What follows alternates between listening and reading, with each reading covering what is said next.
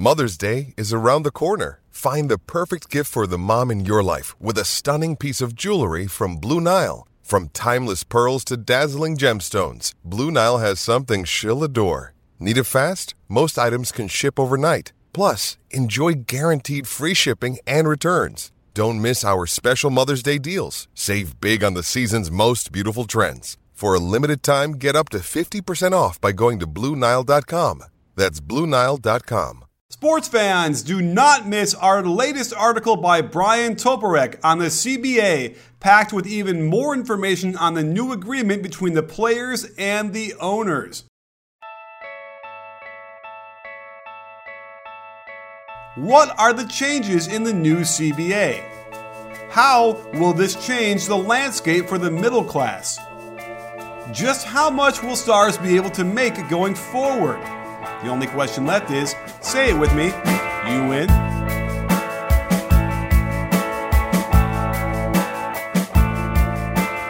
Hey, sports fans, Coach Nick here, and welcome to the B Ball Breakdown Podcast. Today, I am pleased to bring in an old friend of the show, Larry Coon, who is a salary cap expert. He writes for ESPN, Basketball Insiders. He has a fantastic thing called Sports Business Classroom where you can learn all about the CBA and how the business works in the NBA. And, uh, and also, he's going to talk to us a lot about the CBA and the new deal. So, Larry, good morning. Thanks for coming on the show today. Hey, no worries. Hey, there's something I was always wondering, Coach Nick. Okay. What sport do you coach? I uh, currently I am a coach without a team, but I did coach basketball. Believe it or not. Oh, that would make sense. No, just kidding. Just kidding. How you? Do? I'm doing great. How are you? I am good. I'm good. Thank you, and thank you for making the t- typical uh, awkward "Hey, how's it going?" intro a little bit more interesting today. You know, I'm here to make it a fun time for your audience. Yes, and it's always great to see you in person. I was actually kind of thinking about when we when we met. I guess it was maybe through Eric Pincus, uh, like you know, probably five years ago. Could have been. And uh, and we and we've been doing shows ever since. So uh, I'm glad to have you here. Lots of things to talk about, I guess. I guess first off, because most people probably just sort of see the letter CBA and, um, and, and either shrug or sort of turn off because it's confusing and, and, and, you know, maybe purposely so. But uh, can you give us a brief overlook? Are there any significant differences in this new CBA agreement than there was in the last one? Not huge differences. This CBA was more aimed at figuring out with so much more revenue coming into the league this year because of the new national TV deal and, and other reasons, how do we better split that pie? The, the big thing to keep in mind here is that for the players, it's a zero sum game.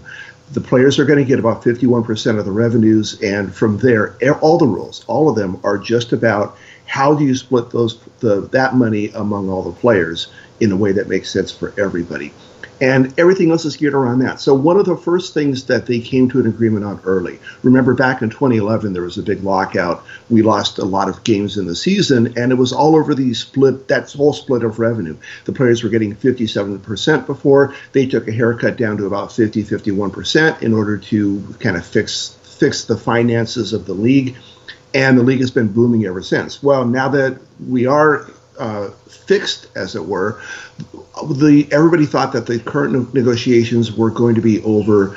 The players maybe wanting to be made whole again from what happened in 2011. As it turns out, the the massive amounts of money coming in trumped that. Nobody wants to kill the goose that lays the golden eggs. So they pretty quickly came to terms on the same revenue split, which meant that we would have an agreement, we would have peace in our time, and they can start to pay attention to some of these system issues that we had had um, and making those a little bit better. Some of the things that kind of went wrong in the 2011 agreement, remember this was right after Carmelo Anthony forced his way to the New York Knicks. So they tightened up the extension rules, I think, a little bit too far in 2011. They fixed that a little bit this year.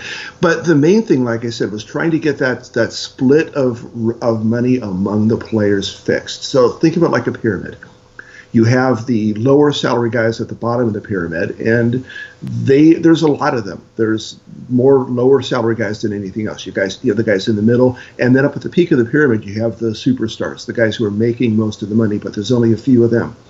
The new CBA did a lot to help the guys in the lower end of the pyramid, Draymond Green's tweets notwithstanding. They um, they bumped all these lower end salaries up by about 45% across the board. They added more jobs. They're creating what's called two way contracts, which allow additional players who are floating between the D League and the NBA to to have jobs in the NBA. And they also, of course, they gave more money to the guys at the top of the pyramid. They created what's called this designated veteran status, where if you're a true superstar, you're at the right point in the league, you've been with your team the whole time, the team's going to have the ability to keep you. They also upped that over 36 rule that kept older guys from getting longer deals to an over 38 rules, which let guys like LeBron James and Chris Paul get everything that they can get. The thing that's going to happen, though, is that the guys in the middle are going to get squeezed out because, like I said, it's a zero sum game. If you give more at the bottom, more at the top, it's got to come from somewhere.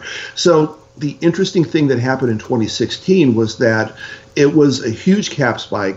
Everybody had cap room, and play, teams were handing out huge deals like candy. You know, we're in LA. You look at the Lakers, and they gave big deals to Luol Deng and Timofey Mozgov. And league wide, the kind of the starting salary sort of settled in at around $15 million. Well, as we start to squeeze in the middle tier of that pyramid, and also by raising these salaries, there's going to be less and less cap room. So teams aren't going to have significant amounts of cap room anymore either. What we're going to see as an effect is that uh, the middle tier of players, the, those starting players, those salaries are going to come down, and those contracts that were signed in 2016 are going to become increasingly onerous. So when you look at a Luol Deng at 16, 17, 18 million dollars over four years, that's going to become a problem over time. Okay, well, you know, let's get a little specific here so we can wrap our minds around some of these, these concepts. So, okay, the upper echelon players that uh, you're talking about, like LeBron, and um, I, I, guess we have to talk about Steph and uh, KD and those kind of guys. You know, typically uh, before that, they were making, you know, they, like they maxed out at what, like 23 or 24 million a year or something like that? Sure. And just by virtue alone of how much the salary cap is going up, the maximum salary for these guys is going to be about $36 million this summer. And that's just the 35% of the huge cap because the cap is going to be a little bit over $100 million. The designated veteran provision added a thing where a guy after seven or eight years in the league who has been with the team the whole time he could be traded during his rookie contract but that's it. He's got to be with this team the whole time so kevin durant does not qualify. But those guys after seven or eight years in the league are going to be able to get that full 35% max, get that full 36 million. It is similar to the concept that we've had since the 2011 CBA, where teams can designate certain guys coming off of those rookie scale salary contracts and say you get a 30% max salary instead of a 25% max salary, and you can get a 5% extension rather than a 4% extension. Same concept applied to the upper, upper echelon guys. Okay, so that's interesting. Now, now LeBron, I guess, wouldn't qualify for that because he left his team. You got it.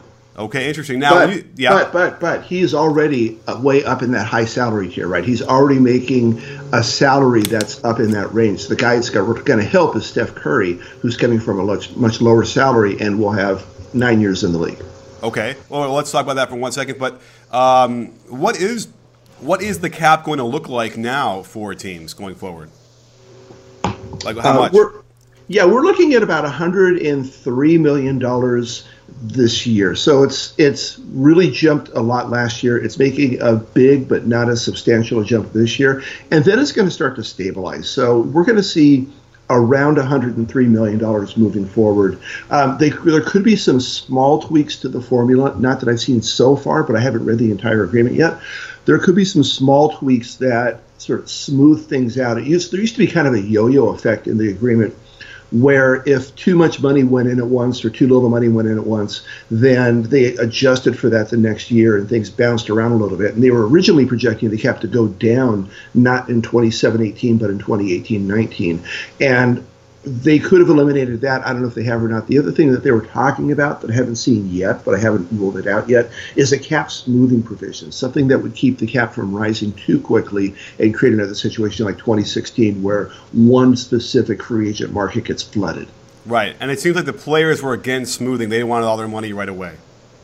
Yeah, but I don't know how well informed they were about it. I've heard various things by various people that kind of came down to the players weren't behind the, the the situation just because of trust issues or because of understanding how it worked. And it is kind of complex, but in the in the, the end of it, you take all that money and rather than give all that money, all that extra money flooding the market in one year to a single free agent class, to the Luol Dengs and Timofey Mozgovs of the world, instead you're giving it to every single player in the league because smoothing forces a situation that makes the league pay the all the players money. And what player, except for a few free agents in 2016, wouldn't have voted for that? Well, what I would have voted for is a company called Blue Apron. And if you haven't heard about them, this is a service that delivers fresh, high quality ingredients right to your door with easy to follow directions so you can cook fantastic meals in your own kitchen. For less than 10 bucks a person, you're going to impress your wife, husband, significant other, kids, mailman, or anyone else you like to cook for by presenting to them a gorgeous plate filled with creative and savory meals. It doesn't take very long to make them at all. The portions are great, and I can tell you the crispy chicken with mashed potato and spicy collard greens was awesome. And my daughter and I had a great time making shrimp and shiitake dumplings from scratch. You can customize your menus to whatever types of food you like, or let Blue Apron surprise you. It would be a perfect gift for the upcoming holiday season, and you get your first three meals free by heading over to blueapron.com slash Coach Nick. I mean, this is like hitting a three at the buzzer for the win. So feel what it's like to be carried off the court by your teammates by going to blueapron.com slash Coach Nick and signing up now. You in? It sounds like informing the players in all these deals throughout the, the time of the NBA has been a, a, troubling experience where they just seem to, they can't quite get all the information. They're getting told stuff. It sounds a little bit like politics. A little bit, and you know what was the saying about a democracy? You know, you need an informed set of voters in order for it to work correctly, and it's certainly the case here. And you know, the the information here is complicated. It's it's a complicated set of rule of revisions to what was a complicated set of rules to begin with, and I don't blame the players for not understanding it. And they're getting information now that's you know a 42 page document that describes all the changes that they're making, and that's not going to mean anything to them. These guys are their their focus is on basketball, not on legalese. So I don't blame them whatsoever for not really being able to globalize what all these changes mean in terms of being good or bad for all the players in the league. You have to count on agents to a larger extent. You have to count on the union leadership to a much larger extent than that. And when you look at Michelle Roberts, she certainly helped. She's I, I like her a lot more than Billy Hunter, to be sure, and she's certainly helping to build this trust relationship with the league and the spirit of cooperation moving forward. But she was new to the job, and it kind of took a while to get her head around a lot of the the nuances to the way things work. And I don't know if that happened fast enough. Fair enough. Now, uh, in your opinion do you feel like with Michelle Robertson uh, as opposed to Billy Hunter, the playing field is a little bit more fair than it might have been in the past? I think so. I think that when you're dealing with a baseline of distrust, which is what what existed before. And this just wasn't just with Michelle and the union, but this was also with David and the owners, where there were factions of owners back in 2011 who were saying, you know, we don't need to agree to even this. 48% hard cap, and if the players don't like it, they can go play in Europe. Uh, you know, that didn't happen this time. So between Adam and Michelle, you really have, did have the spirit of of cooperation and trust that built over time. And now they're capable of going in and saying, hey, let's do this to our mutual benefit and coming to an agreement fairly quickly on that. One of the things that I had heard fairly on was that all this stuff about the players' narrative, about wanting to be made whole for that 57% that they used to have, that wasn't going to matter because uh, the a smaller share of a much bigger pie is going to trump that. They're going to be making a lot more money at 50% of the much bigger pie than they were making at 57% of a smaller pie, where things were tenuous around the whole league. And the players are going to recognize that, and that's what's going to drive the discussions. And I thought, okay, but there's a lot of bad blood built up that drove that narrative. So I didn't see it really going away that easily. But as it turns out, that's exactly what happened. And that, I think, came right from the top, developing that common ground between Adam and between Michelle, where they're able to say, look, we're in a good place. And let's let's fix it but there's no reason to be at odds with each other there's no reason to fight over little amounts of you know little in the percentage you know realm um, eh, amounts of money there's no reason to kill this goose that does lay the golden eggs here yeah, and I imagine that every year that went by, there's less and less players that even remember that they got 57%. And at some point, it just becomes like, uh, you know, the Social Security age where they're going to be able to raise it because people are don't remember what it was like when it was uh, when it was at that age, at that rate. So uh, I, I, my other question I wanted to ask you is about the, this middle ground, the uh, the middle salaries. The three and D guys in the past, you know, would have been, you know, probably making like ten million bucks a year, somewhere in that area. I'd imagine, right? Um, and so when you said they're going to get squeezed out, like what what is that going to look like? And can you give us an example of a player, you know, who might be the, the top of that list, who and what he'd get now? Yeah, think of a team's cap room, right? You have all the salaries for all the players on the team adding up to X, and then you have the cap that's some amount hopefully above X, and that difference is the amount of cap room you have. So you have seventy million dollars in contracts, you have a hundred, let's say just say a hundred million dollar cap, you have thirty million in cap room, but you have cap holds eating up some of that.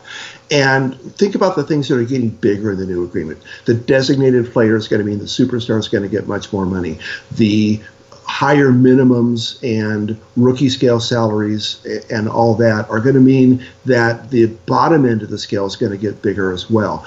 And then um, the those cap holds for your own free agents in certain cases are going to get bigger. So that's going to squeeze out all the cap room. So it's just squeezing all the money out of the sponge, and what's left over is what those guys in the middle are going to be able to sign for. So instead of the team having 20 million over the cap, they might have you know 10, 8, 7, 6 million over the cap, and figuring out how to add guys with that amount of money. Now there's still that mid-level exception, which is going up to around 8 million or so. The you know there's three mid-levels, they're all going up. The biannuals going up. So between the cap room and those mid levels going up, you're looking at like eight million dollar contracts, nine, ten million maybe for some of these mid tier guys. Um, you know, three and D guys are becoming more and more valuable in the current agreement. So I don't even know that you would be able to say that they're middle class anymore. But you know, certainly for for a starter. Um, where it was looking like a, starter was worth about $15 million in 2016. I think that that's going to drop to below $10 million.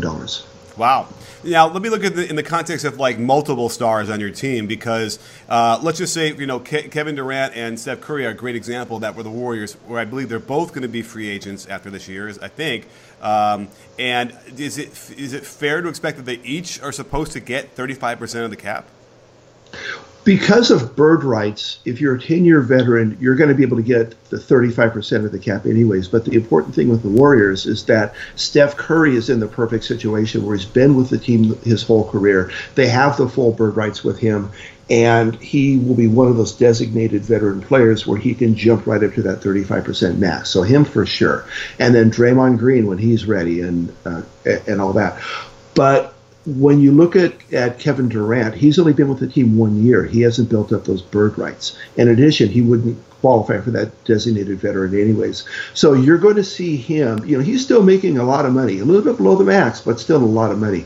You could see him go a couple of different ways. You can see him sign successive one year deals and then just sign a longer full bird right contract. You could see him going starting at 120% of where he is now, which is what the one year version of bird rights allows them to do, and going up from there. Or you can see him shopping around again. I would say that knowing him a little bit and kind of knowing where he's going, I would think that he's found a home where he is and he's probably going to stay. So you're probably looking at him doing what uh, LeBron James did when he went back to Cleveland. Let's sign some short term deals until we're able to go long term and get everything and then lock in long term. Well, let's just explain really quickly the bird rights in case people don't know. And as, as far as I understand it, and you can correct me if I'm wrong, if you're with a team for a certain amount of years, then they can sign you for a long term contract, and it might go over the salary cap, but they're allowed to do that to that specific player. Yeah, the general rule of the salary cap is pretty simple. If you're over the salary cap, you can't spend any money.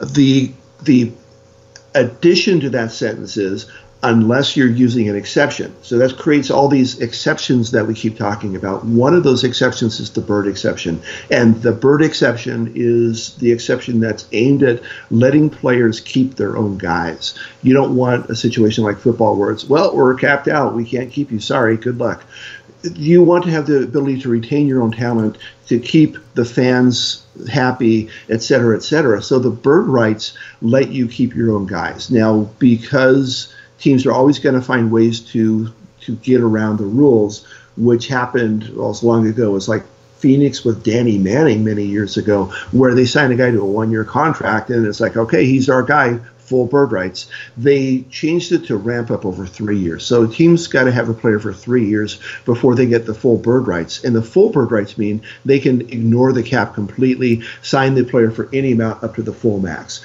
Then there's a one year and two year version of the bird rights. The two year version says you can give a 75% bump or the league average, whichever is higher. And then the one year version of bird rights say you can give the guy a 20% bump. So if you look at Kevin Durant in 2017, he'll be a one year bird player, which means that the Warriors can give him a 20% bump over where he is now in signing him for uh, it's a shorter deal. The one year version doesn't let you give as many years. But if you do it like like LeBron James did, you sign a two year deal, a one year option. The second year is really just insurance in case you get hurt. Play that one year opt out and then sign a longer deal. He'll be at, at, two years. Then you sign another one of those one plus one deals, and then the following year, after three years, the sky's the limit. Wow. Now, let me ask you this. So, and by the way, there is no limit to the amount of bird right players you can sign in a given year.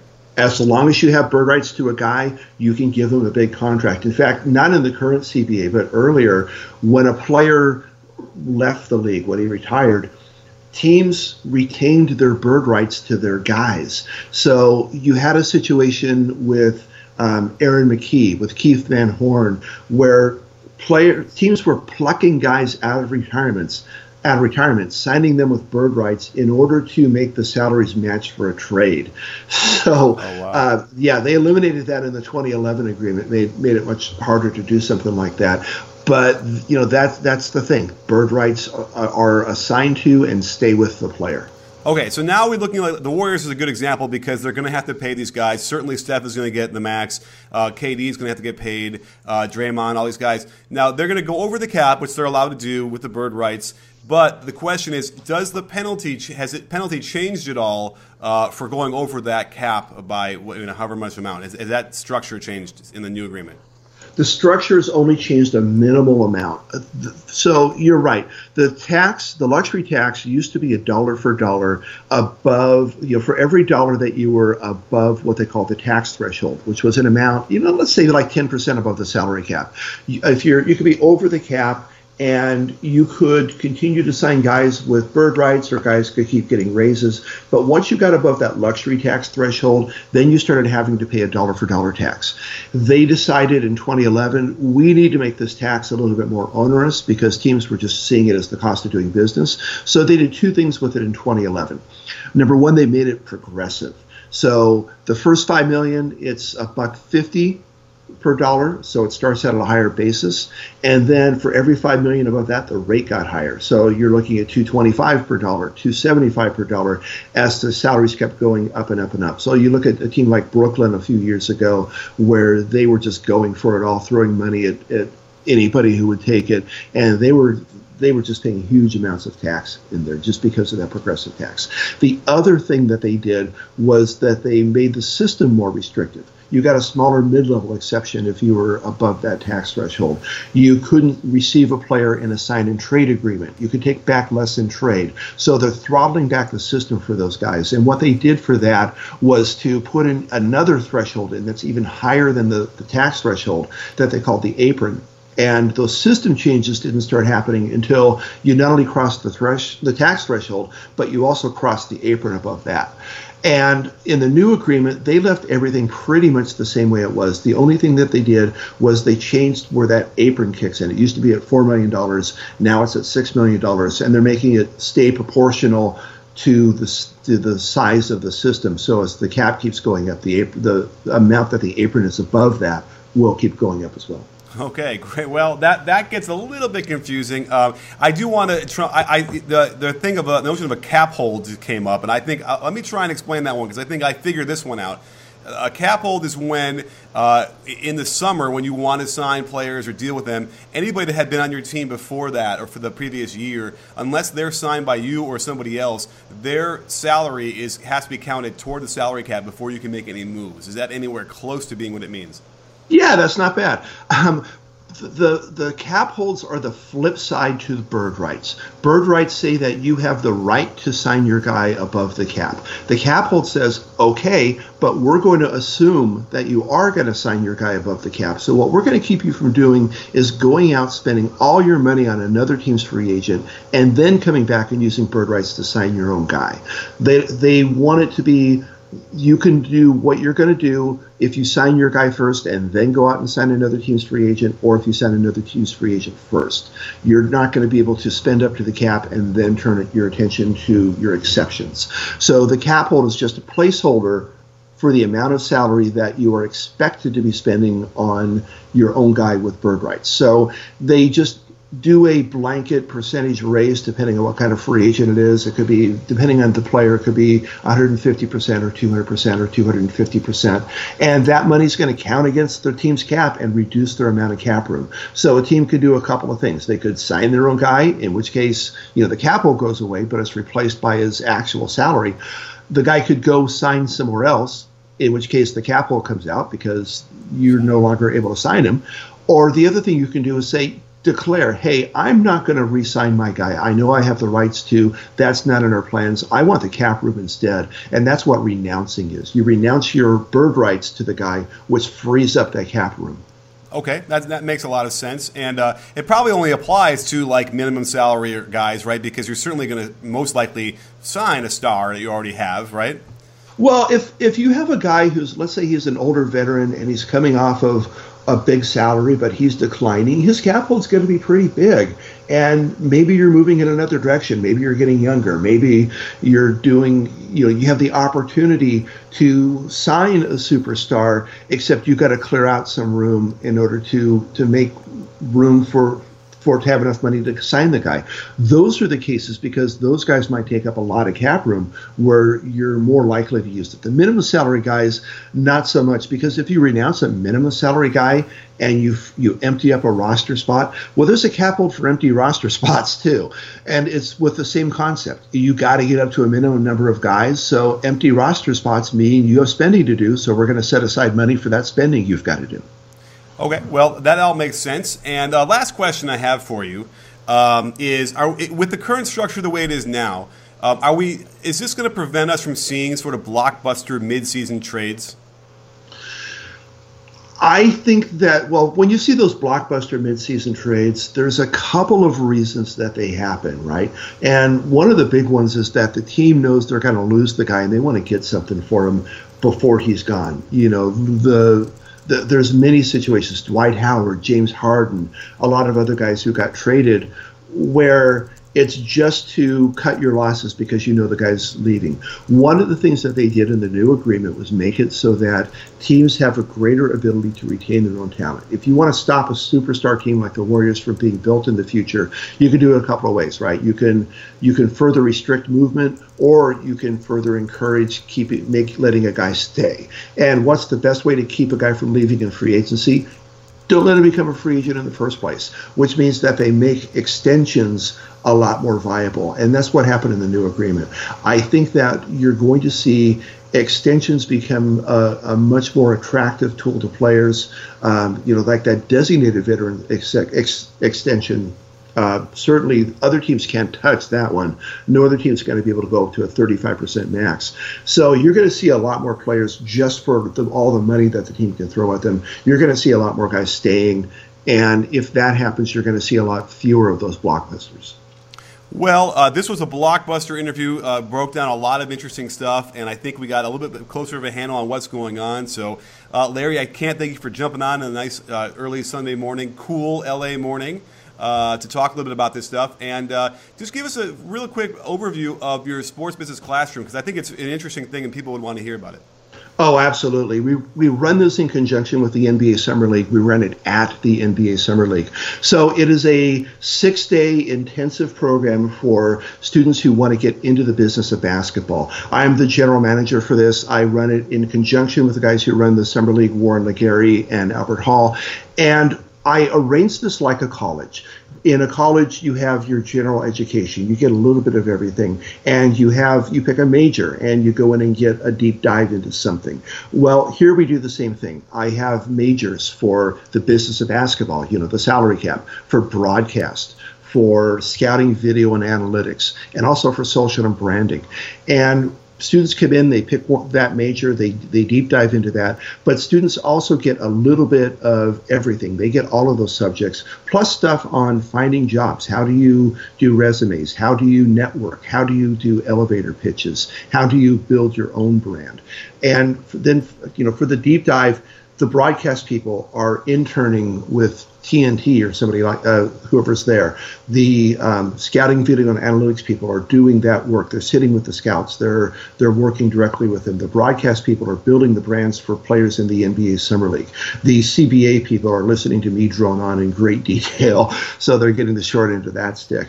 And we're also bringing in tons of talent. Part of this is being able to um, expose the, the, the students to the players who are actually in the league for those networking opportunities and teach them how to network with these guys, build those relationships, but also hear their stories. So this past year, we got Adam Silver, we got you know three high-end coaches in Rick Carlisle and Scotty Brooks, um, and uh, um, now I can't even think of the, who the third one was. Sorry. Uh, we got Masai Ujiri and we got Tommy Sheppard and we got Kirk Goldsberry. We got Daryl Morey in. You know, at our analytics track, we had Kirk Goldsberry and Daryl Morey teaching the general education sections of it. You know, what could be better than that? Uh, we, you know, we had the people who were uh, running the, the social brands for teams and they're teaching the team people. So it's a great opportunity. Now that we have an agreement in place, we're going to be holding it this year. Go to sportsbusinessclassroom.com. And we don't have the information up yet on the 2017 program, but it's going to be up in the next couple of weeks. All right. Well, that sounds fantastic. And uh, Larry, thanks for coming on the show. I appreciate it. Anytime, Nick. And don't forget, sports fans, at B-Ball Breakdown, we're not a channel, we're a conversation. You in? Are you in, Larry? Well, now that I know that you coach basketball, I guess I'm in.